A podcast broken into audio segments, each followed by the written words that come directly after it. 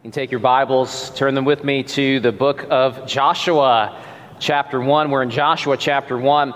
If you're using these black Bibles, and we've got them scattered underneath the seats throughout the sanctuary, so if you need a Bible, uh, you can borrow this or you can have it. Uh, you'll find the book of Joshua on page 167. And we are in chapter 1. How shall I save this quest from disaster? That's what Aragorn cried out at the beginning of The Two Towers. Uh, J.R.R. Tolkien's sequel to my all time favorite book series, The Lord of the Rings. It's been a while since I've talked about The Lord of the Rings, so you, you owe me this here. Uh, Aragorn uh, is the, the hero of the story, and, and he finds himself in a dire situation. Uh, he and his band of companions, the Fellowship of the Ring, were uh, they were bound together by a mission to defeat the villain, and the Fellowship was breaking apart. Uh, one of his fellow heroes was, was slain. A couple of them were captured. Two others have gone off on their own. And it seemed like the whole mission was unraveling and disintegrating, uh, and it had only barely begun. And a sense of futility and despair was creeping into our heroes' hearts. I wonder if Joshua had felt that way as he stood on the banks of the Jordan River. A river that he was supposed to lead his people across to, to fight against a, a, people who were mighty and powerful and who had terrified and intimidated the previous generation of Israelites. A, a people he was supposed to lead because their previous leader, the greatest leader God's people had ever seen, Moses, was now dead and gone.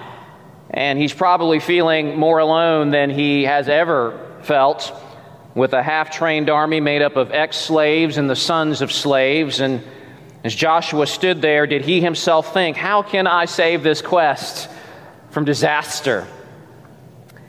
I think we can all relate to the sense of hopelessness when all of our plans go awry, when, when things don't turn out the way that we had hoped, when the, the challenges of life overwhelm us, when fear of the future overtakes us, and when the path set, that is set before us just seems impossible. We, we know that God has brought us into the situation of life that we have found ourselves in, but we have no idea how we're going to successfully get through and, and successfully navigate all the challenges that lay ahead.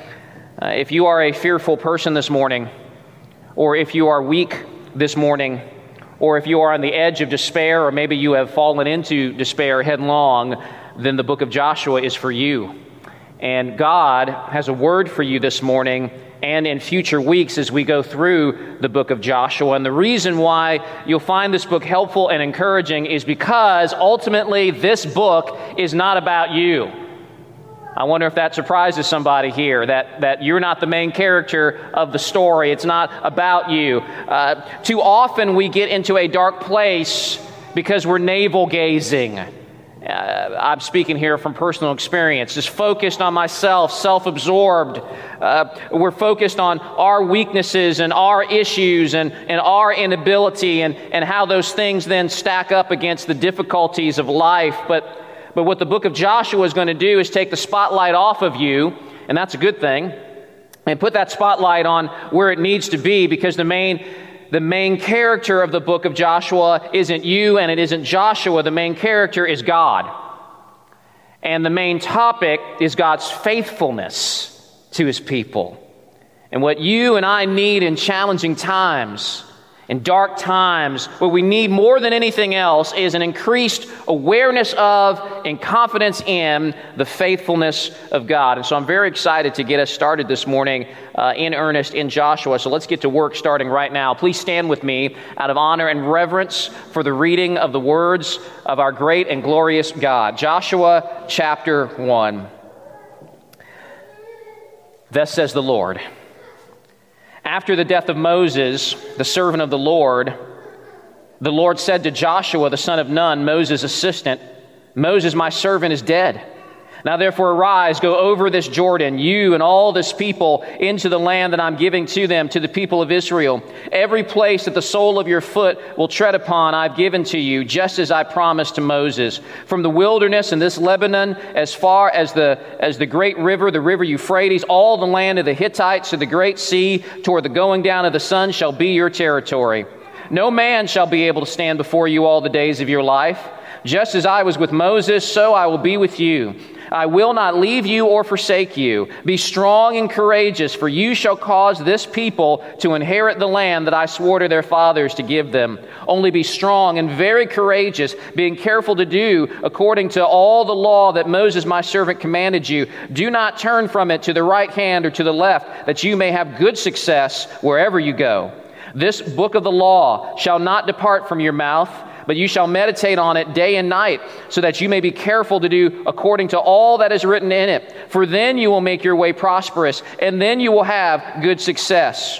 Have I not commanded you? Be strong and courageous. Do not be frightened, and do not be dismayed, for the Lord your God is with you wherever you go. And Joshua commanded the officers of the people pass through the midst of the camp and command the people, prepare your provisions, for within three days you're to pass over this Jordan to go in to take possession of the land that the Lord your God is giving you to possess. And to the Reubenites, the Gadites, and the half tribe of Manasseh, Joshua said, Remember the word that Moses, the servant of the Lord, commanded you, saying, The Lord your God is providing you a place of rest and will give you this land. Your wives, your little ones, and your livestock shall remain in the land that Moses gave you beyond the Jordan. But all the men of valor among you shall pass over armed before your brothers and shall help them until the Lord gives rest to your brothers as he has to you. And they also take possession of the land that the Lord your God is giving them. Then you shall return to the land of your possession and shall possess it, the land that, the, that Moses, the servant of the Lord, gave you beyond the Jordan toward the sunrise. And they commanded Joshua, All that you have commanded us, we will do.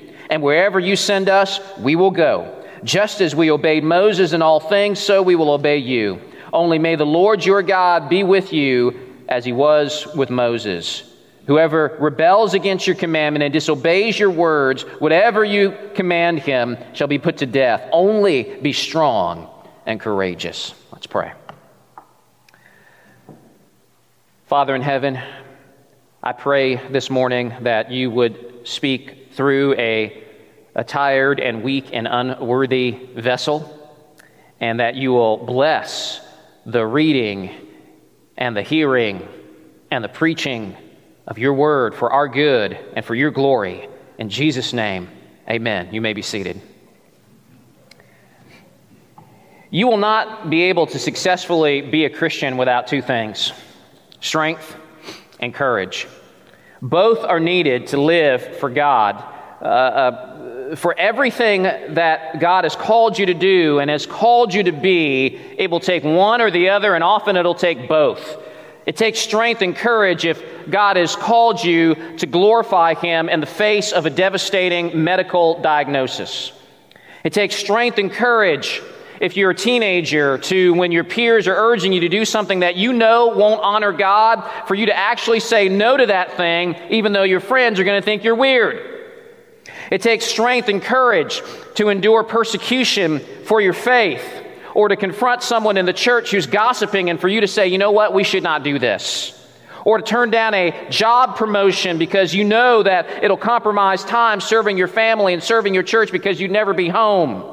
It takes strength and courage to speak the truth when people start asking you what you think about gay marriage and transgenderism in a culture that is becoming increasingly hostile to the biblical response and to the people who give it. It takes strength and courage to, uh, if you are bound up in a sinful addiction, to open up and confess that to another person in the church and get help and accountability for that thing. It takes strength and courage to evangelize and tell other people about the gospel of Jesus Christ. Our fear and our focus on our weakness keeps us from obeying God in so many areas of life. And in Joshua chapter 1, as God is calling Joshua to a new endeavor, uh, there can be no doubt that temptations to fear and worries about his weakness and his inability are, invade his mind. Uh, Joshua is not as young and spry as he used to be. It's been 40 years since he led Israel into battle against the Amalekites, way back in Exodus chapter 17. But perhaps the most devastating thing is that Moses is dead. Uh, Joshua was his right hand man. That was probably a very, very comfortable place for him to be. But now he's put in an intimidating new position. And the book of Joshua opens in a, in a jarring way after the death of Moses. It's very jarring especially after spending so much time with Moses as he wrote Genesis and he was featured in Exodus and Leviticus and Numbers and Deuteronomy, and Moses has loomed so large and for so long in the early parts of the Bible, and now suddenly he is gone, the greatest leader that Israel has ever seen, the, a man who God worked through him, and, and, and the Red Sea parted, and, and miracles happened, and food was, was created out of nothing. This great man, this great leader, Moses, is now gone. And Joshua now finds himself the new leader of well over a million people. And he needs strength, and he needs courage, which I think shatters our stereotypical image of Joshua, where we tend to think of him as some sort of uh, superhuman, superhero guy, kind of like Aragorn, who, Aragorn, by the way, never seemed to be afraid, even when staring down 100 armed orcs. Uh, we think Joshua is like that. I don't think so. In Deuteronomy 31, when he commissions Joshua uh, to take Moses' place before Moses has even died, the Lord says to Joshua, Be strong and courageous. And then after Moses dies, we see this refrain repeated here in chapter 1. Uh, God gives the same command to Joshua in verses 6 and 7 and 9. And then the people, the people then say the same thing to Joshua. The people now are saying it in verse 18 Be strong and courageous. Be strong and courageous. Why the repetition? Because evidently Joshua was tempted to be weak and fearful. Uh, repetition is always important, by the way, in the Bible. Um, hermeneutical tip here for you, a Bible interpretive tip. Uh, consider repetition to be the ancient equivalent of a highlighter. Uh, this is something that God wants not just Joshua to get, but subsequent generations of believers to get as they're reading this, because no matter what time period you're living in, and no matter what God is calling you to do, you will need strength and courage to successfully and faithfully do it. And in chapter one, we have God's ingredients here. We have the things that God's people need for a strong and courageous life as we follow the Lord in faith. And the first thing that we need is the assurance of God's promises. The assurance of God's promises. Look again at verse 1. After the death of Moses, the servant of the Lord, the Lord said to Joshua, the son of Nun, Moses' assistant, Moses, my servant, is dead. Now therefore arise, go over this Jordan, you and all this people, into the land that I'm giving to them, to the people of Israel.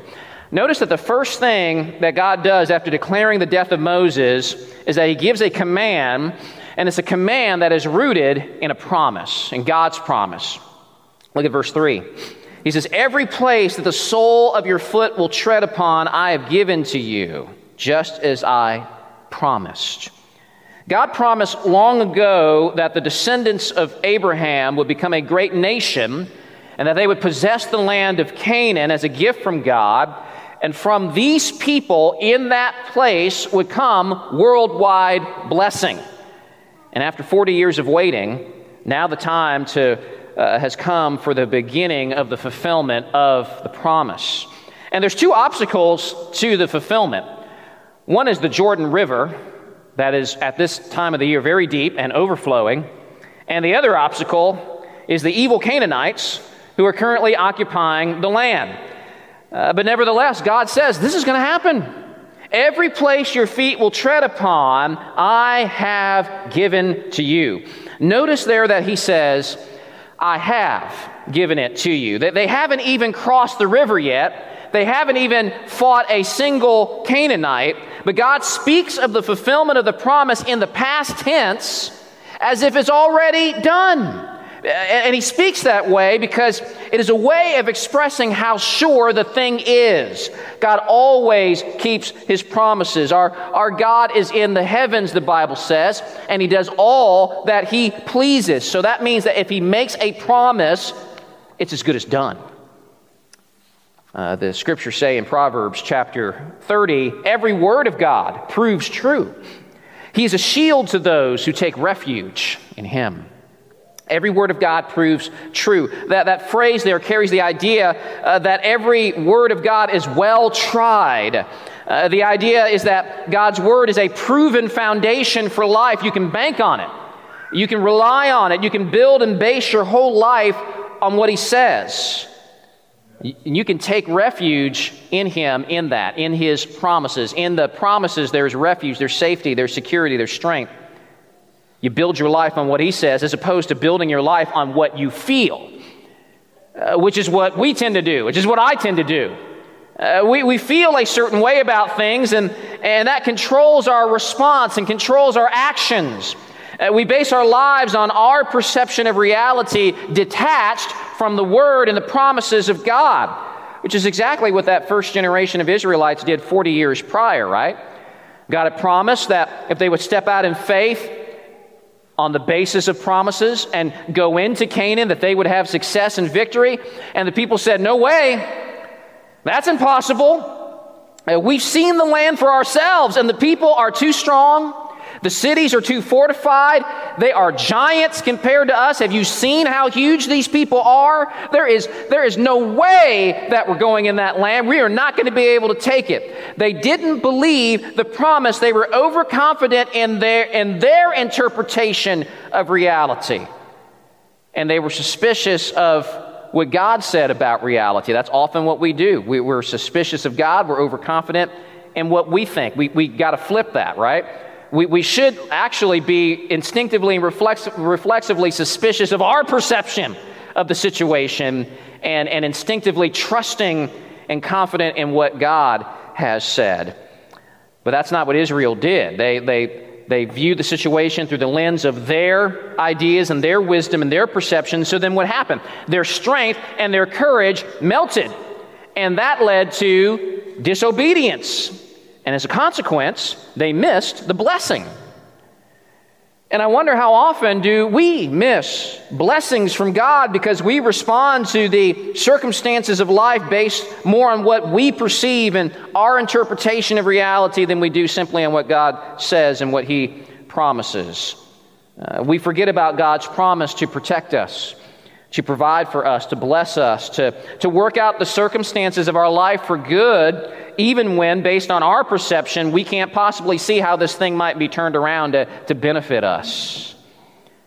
How different things might be in our service and our ministry to others if we weren't distracted and, and bogged down by worry and fear, and we could just move forward in joy and faith and confidence, knowing that God is handling all of the things that we tend to worry about. Because one of the main reasons that we lack strength and we lack courage to obediently press into what God has for us is because our hearts and minds are not fixed and focused on the promises of God. I'm reminded of Hebrews chapter 10, uh, where the, the author is writing to believers who had a choice between hiding their Christian identity and staying in the shadows or stepping out in faith exposing themselves to persecution as they took up the call to, in obedience, visit their fellow Christians who were in prison, thereby identifying themselves as Christians, uh, coming out of the closet, so to speak. And the author of Hebrews in chapter 10, verse 34 says, You had compassion on those in prison, and you joyfully accepted the plundering of your property since you knew that you yourselves had a better possession and an abiding one. In other words, you were able to press forward in courage and strength, ministering to other Christians, not being concerned about persecutors destroying your property because you clung to the promises of God.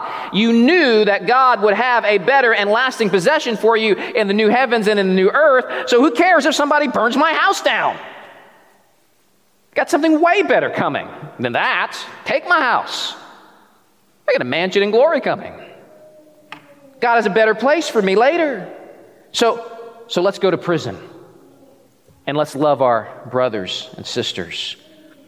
It was their faith in the certainty of God's precious promises that gave them strength and courage to do what they ought to do. And so Joshua's strength and courage is not going to come through hoping in his military prowess and, and his leadership abilities. It's going to come from the certainty of God's word coming to pass as he steps out in faith in response to that word. That's where strength and courage for God's people always comes from, trusting in the promises of God. And Joshua experienced that firsthand which is why he says at the end of the book, not one word of all the good promises that the Lord has made to the house of Israel has failed. All came to pass. And so the assurance of God's promise is essential if we're going to have strength and courage in following God. And this is closely linked to my second point.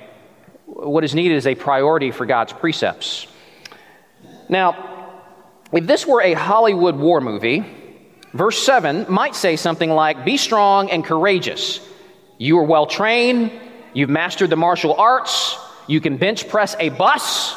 You've got an awesome sword. You've got this. Go get him.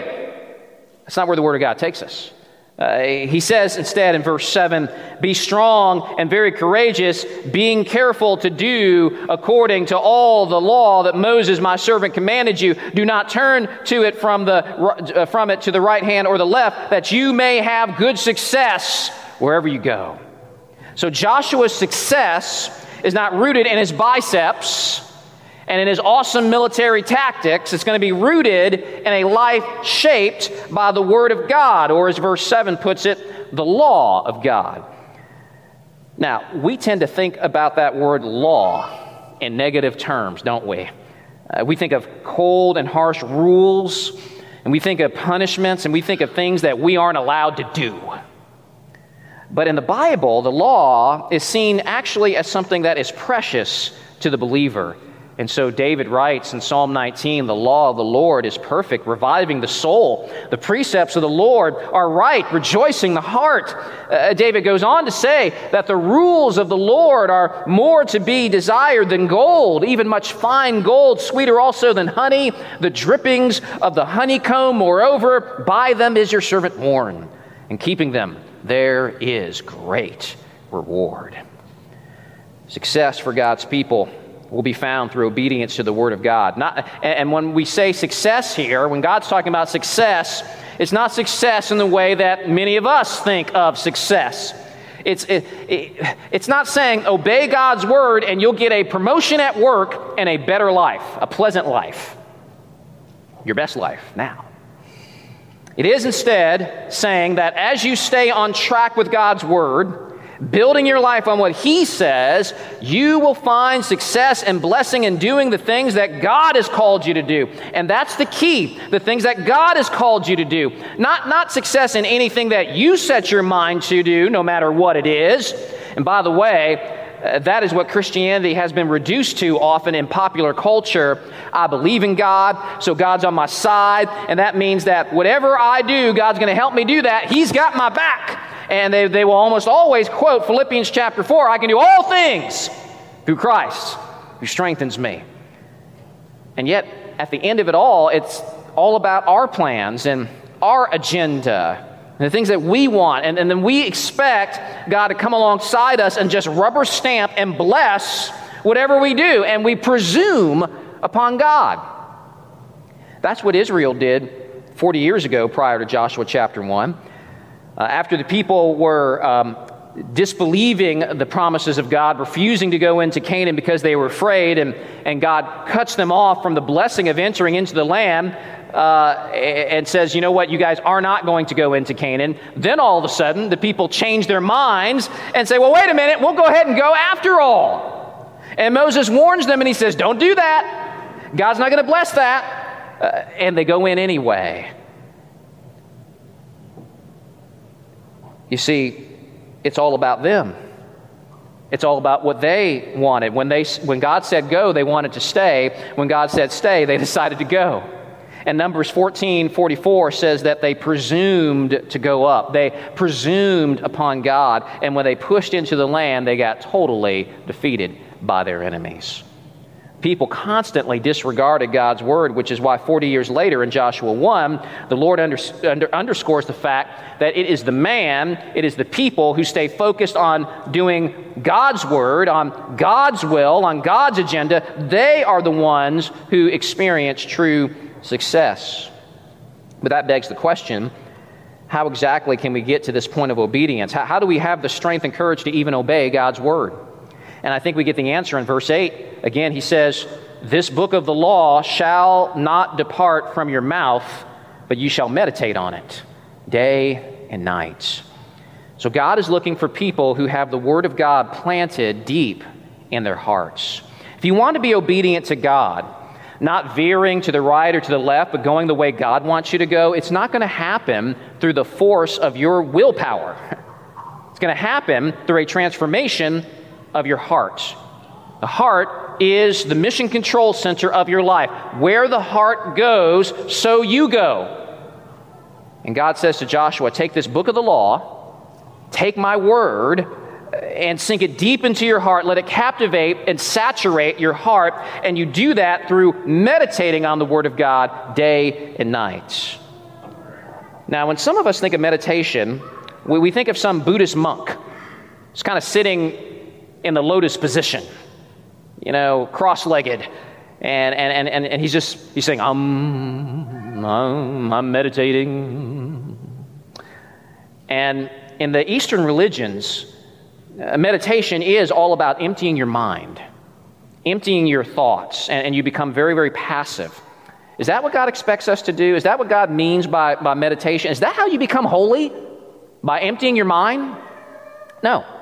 That kind of meditation is actually the exact opposite of what the Bible means when it talks about meditation. Meditation in the Bible is not emptying your mind, it's actually about filling your mind, filling it with the Word of God. And it's not just reading the Word. You can read the Word and not meditate. Some of you probably know what it's like to read the Word, close your Bible, and you have no idea what you just read. Come on, admit it. Or is your pastor the only one? You may have been reading, but your mind was empty and obviously remained so. In the Hebrew, the word meditate means to mutter uh, you, when you meditate, you are speaking to yourself. You are taking what you have read in God's Word and you're thinking about it and you're turning it over in your mind and you're considering it and you're reflecting on it. You're pondering what is it teaching you about God, about life in this world, about yourself. You're, you're just filling up your mind with these things, taking God's Word and, as I heard one person put it this way, sucking the juice out of it absorbing it into your soul. And God tells Joshua to do this day and night, which is just another way of saying do it every day. Do it often, not just in your morning devotions, but even throughout your day as you're going about your business, as you are doing chores around the house, as you are commuting to work, uh, whatever you might be doing. Have, have God's word going on in the, in the background, in your mind, thinking about it, carrying it with you throughout the day. That's, by the way, this is why we promote the fighter verses every week and we do Bible memorization. It's a great way to get the Word of God into your heart and, and meditate on it. And when you have verses memorized, you actually you have things that you can draw on through the day and, and think about and, and meditate on. And after exhorting Joshua to meditate on the Word, God then explains what the result of that's going to be. He says in verse 8, meditate on it day and night. Why? He, he tells you why so that you may be careful to do according to all that is written in it. You see, as you meditate on the Word of God, as you take it into your heart, that mission control center, as it fills your heart, then it impacts how you live. Uh, God's word is so in you that you just begin to instinctively and reflexively live according to that word. Uh, King David wrote that I will hide your word in my heart. Why? So that I will not sin against you. So the purpose of meditation is not information, it's sanctification. To meditate on God's word means that his voice is dominating your mind. And when I say his, voice, I, mean the things that you have been reading now are, are, are, returning to your mind and you're, and you're turning them over in your, in your mind and you're increasingly tuning out other voices. You see, so many people, even Christians, are letting their minds be dominated by other voices, by television and, and, and movies and music and talk radio. It's not that those things are necessarily bad, but our problem is that we saturate ourselves with these other voices, many of them coming from an unbiblical point of view. And if we are hearing Rush Limbaugh and Taylor Swift and the Marvel Cinematic Universe and the Lord of the Rings 99% of the time, and the Word of God 1% of the time, if those voices are what's really capturing our hearts, do you not think that that will inevitably have a negative impact on our walk with God, on our attitudes? Do you, do you not think it will strip us of our spiritual, uh, moral strength and courage? Now, some people can spend days on end with Fox News or CNN on in the background while their Bibles collect dust on the shelf. And is it any wonder why we have an American church that is often weak and spiritually immature, caught up in trivialities and foolishness, or full of gloom and doom, acting like the sky is falling without any hope? But consider Psalm 1. Uh, the, the, the blessed man, the, the happy man of Psalm 1, the one who has courage facing the future. Why is he the way that he is? Well, the psalmist says, Blessed is the man who walks not in the counsel of the wicked, nor stands in the way of sinners, nor sits in the seat of scoffers, but his delight is in the law of the Lord, and on his law he meditates day and night. And, and, and what's the result of that? Well, the psalmist goes on to say that, that as he does that, he is like a tree planted by streams of water. Right? Uh, there's a there's a idea there of strength, of stability. Uh, and this tree yields its fruit in its season. Its leaf does not wither. In other words, it's, it's fruitful in, in obedience to God and service to God and service to others. In all that he does, the psalmist says, he prospers. So then the question is what are you meditating on? What is filling your mind and your thoughts and your hearts? Young people, kids, teenagers, uh, you've got so many things in the world that are competing for your attention and competing for the affections of your heart with very attractive messages, but messages that often run contrary to God's word.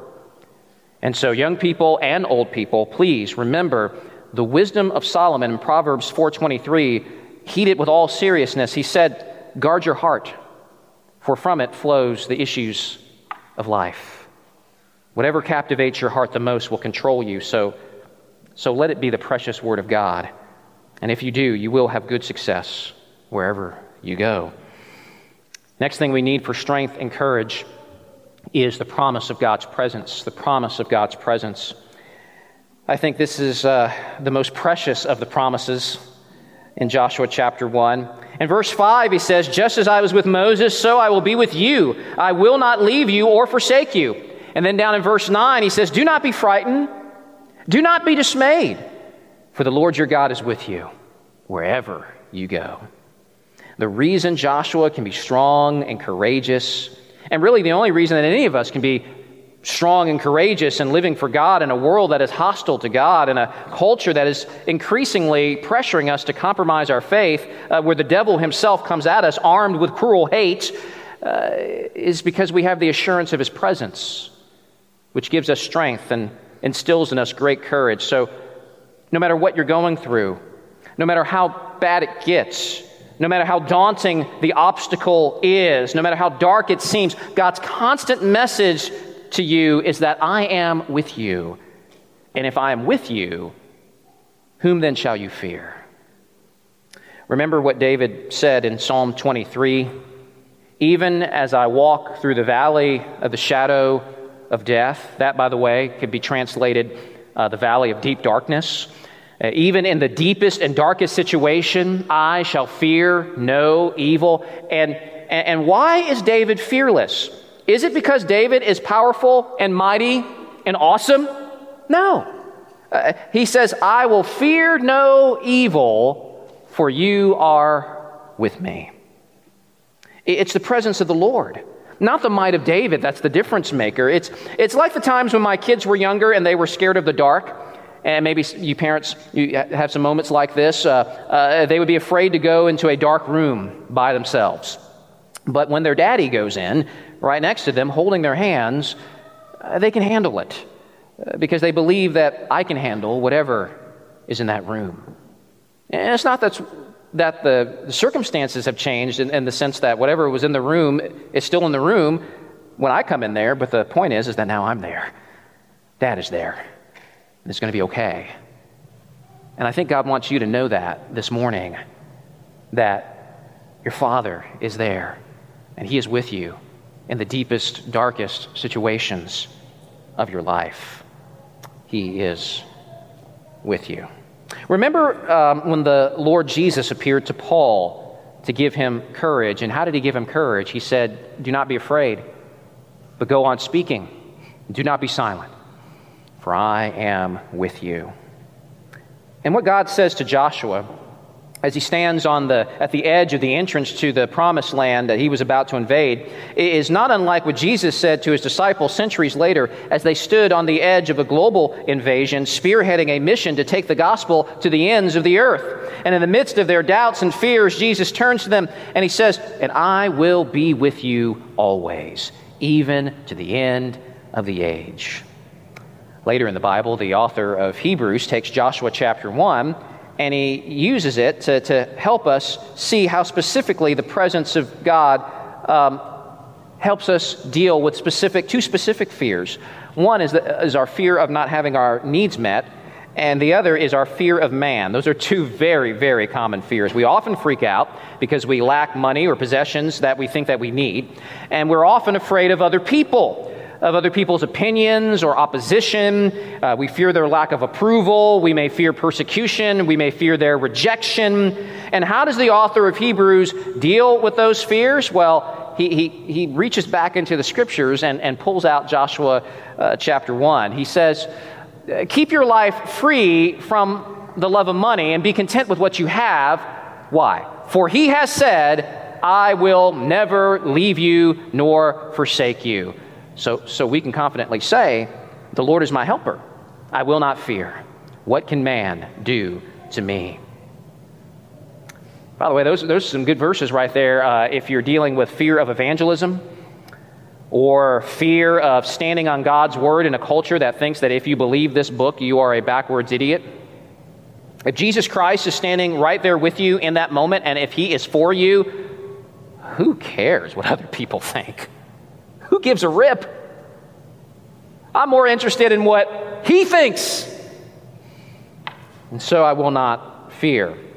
So the promise of God's presence brings God's people strength and courage. But there's another thing I, we learn in Joshua 1 that we can't forget, and that is the necessity of God's people. God isn't sending Joshua into the promised land alone, and he isn't exempting some of the people from the mission. Starting in verse 12, Joshua has this exchange with a portion of Israel, the, the Reubenites and the Gadites and the half tribe of Manasseh. And he's reminding them of an event that takes place in Numbers chapter 32, where these tribes requested to not go into Canaan with their brothers, but to settle on the east side of the Jordan River. And Moses' reaction to them is interesting, and he says, this is in Numbers 32. Shall your brothers go to the war while you sit here? Why will you discourage the heart of the people of Israel from going over into the land that the Lord has given them? Your fathers did this when I sent them from Kadesh Barnea to see the land. For when they went up to the valley of Eshcol and saw the land, they discouraged the heart of the people of Israel from going into the land that the Lord had given them. He's saying, guys, you're being exactly like that first generation of Israelites. You're being like those spies who discouraged the people from going into Canaan. And now, if you stay behind, you're going to discourage this new generation of Israelites, and everything is just going to repeat all over again. But Moses makes an allowance. He tells them, You can do this. You can settle on this side of the Jordan on this condition if you pledge, when the time is right, to accompany your brothers into Canaan help them possess the land of promise, help bolster their strength and bolster their courage by doing this thing with them. And so now, here in Joshua chapter 1, Joshua is calling them to account to make good on these promises because he is concerned about disunity in the people of God, a disunity which will bring weakness and it will bring discouragement and, and fear to those other tribes of Israel. And so all of God's people are to be on mission together, each tribe playing its role. Because God always works in the context of a larger community, because God's always interested in not just individuals, but in a people, having a united people for Himself. Uh, there were to be no independent Lone Ranger Israelites just kind of going off and doing their own thing. They were to be in this together. And so, God's other means to bring strength and courage to his people is through God's people. And what we read in Joshua 1 has implications for the doctrine and practice of the church today. Unity among God's people isn't an option. Division isn't an option. And as one commentator said, this does not mean that we have to feel all sticky and gooey about each other, but it does mean that we must care enough that we don't want any of the Lord's children to get discouraged. There are not to be Lone Ranger Christians going off on their own, detached from the body of Christ, detached or, or distant or uncommitted to the local church. Going back again to the author of Hebrews, he uh, underscores this fact in Hebrews chapter 10. Let us consider, he says, how to stir up one another to love and good works, not neglecting to meet together as is the habit of some but encouraging one another, and all the more as you see the day drawing near. The people of God are to be encouraging one another, to, uh, they're to commit to one another. That's why we emphasize church membership at Harbins, because it helps facilitate that unity and that mutual encouragement and the giving of strength in the body.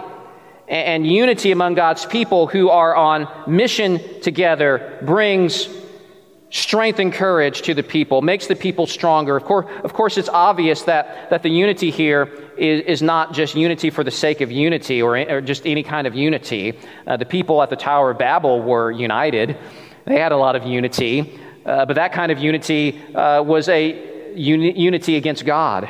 But the unity we see here in Joshua 1 is a unity in following God, and, and following God by following God's appointed man, Joshua. If you looked at it, verse 16, it says, They answered Joshua, All that you've commanded us, we will do, and wherever you send us, we will go. So we come full circle back to Aragorn's question Who shall save this quest from disaster? Well, Joshua 1 gives the answer. Uh, the answer is all over the chapter. Uh, the answer to that question is bound up in the meaning of Joshua's name, isn't it? Uh, Joshua means the Lord saves. Salvation is always from the Lord. It, it is why the people are to, in unity, follow God's man, banking, banking their hopes on God's promises, building their lives on God's precepts, trusting in God's presence. When you are on God's side and when He is by your side, there actually is no such thing as disaster ultimately. Victory is assured. Uh, indeed, it is as good as if it has already happened. And therefore, God's people can be strong and courageous no matter what we face. And we today have more reason to be strong and courageous than Joshua and those ancient Israelites. Uh, they had God's word collected in five books with a few promises. We've got more, don't we? We have the full counsel of God collected in 66 books with many more promises. They had over a million Israelites strong on the east side of the Jordan as proof that God was working in and through them. But the Church of Jesus Christ has millions all over the world, millions upon millions, taking the gospel to every tribe and tongue and nation, a church that is unstoppable even in the face of persecution. And we've got a 2,000 year track record to prove that and back that up. They were able, Israel was able to look back at past deliverances to bolster their faith for the future. They had signs and wonders in Egypt. Uh, they had a sea that was parted. They had bread in the wilderness. Guess what? We have a better sign of God's faithfulness to save us. We have the Son of God crucified and killed for sinners, taking on God's punishment as our substitute a punishment that we deserve, so that we and all who hope in Jesus might be spared from eternal death in hell and might instead receive eternal life. And the empty tomb, the empty tomb of Jesus, is the announcement that Jesus Christ's payment was sufficient and that the victory has been won. And if he has conquered death on our behalf, can he not conquer anything else that stands in our way? If we in Christ have victory even over the grave, then what or whom shall we fear? And that's why Paul in Romans 8 says, What then shall we say to these things? If God is for us, who can be against us? He who did not spare his own son, but gave him up for us all, how will he not also with him graciously give us all things? All things, everything that we need to do everything that God has, has called us to do. And Paul goes on to say, Who shall separate us from the love of Christ? Shall tribulation or distress or persecution or famine or nakedness or danger or sword? No. In all these things, we are more than conquerors through him who loved us. Therefore, Harbin's Church, be strong Therefore, Harbin's Church, be courageous, for he will be with you wherever you go. His promises always come true. His presence is right there with you, even in you. He will be with you always, even to the end of the age.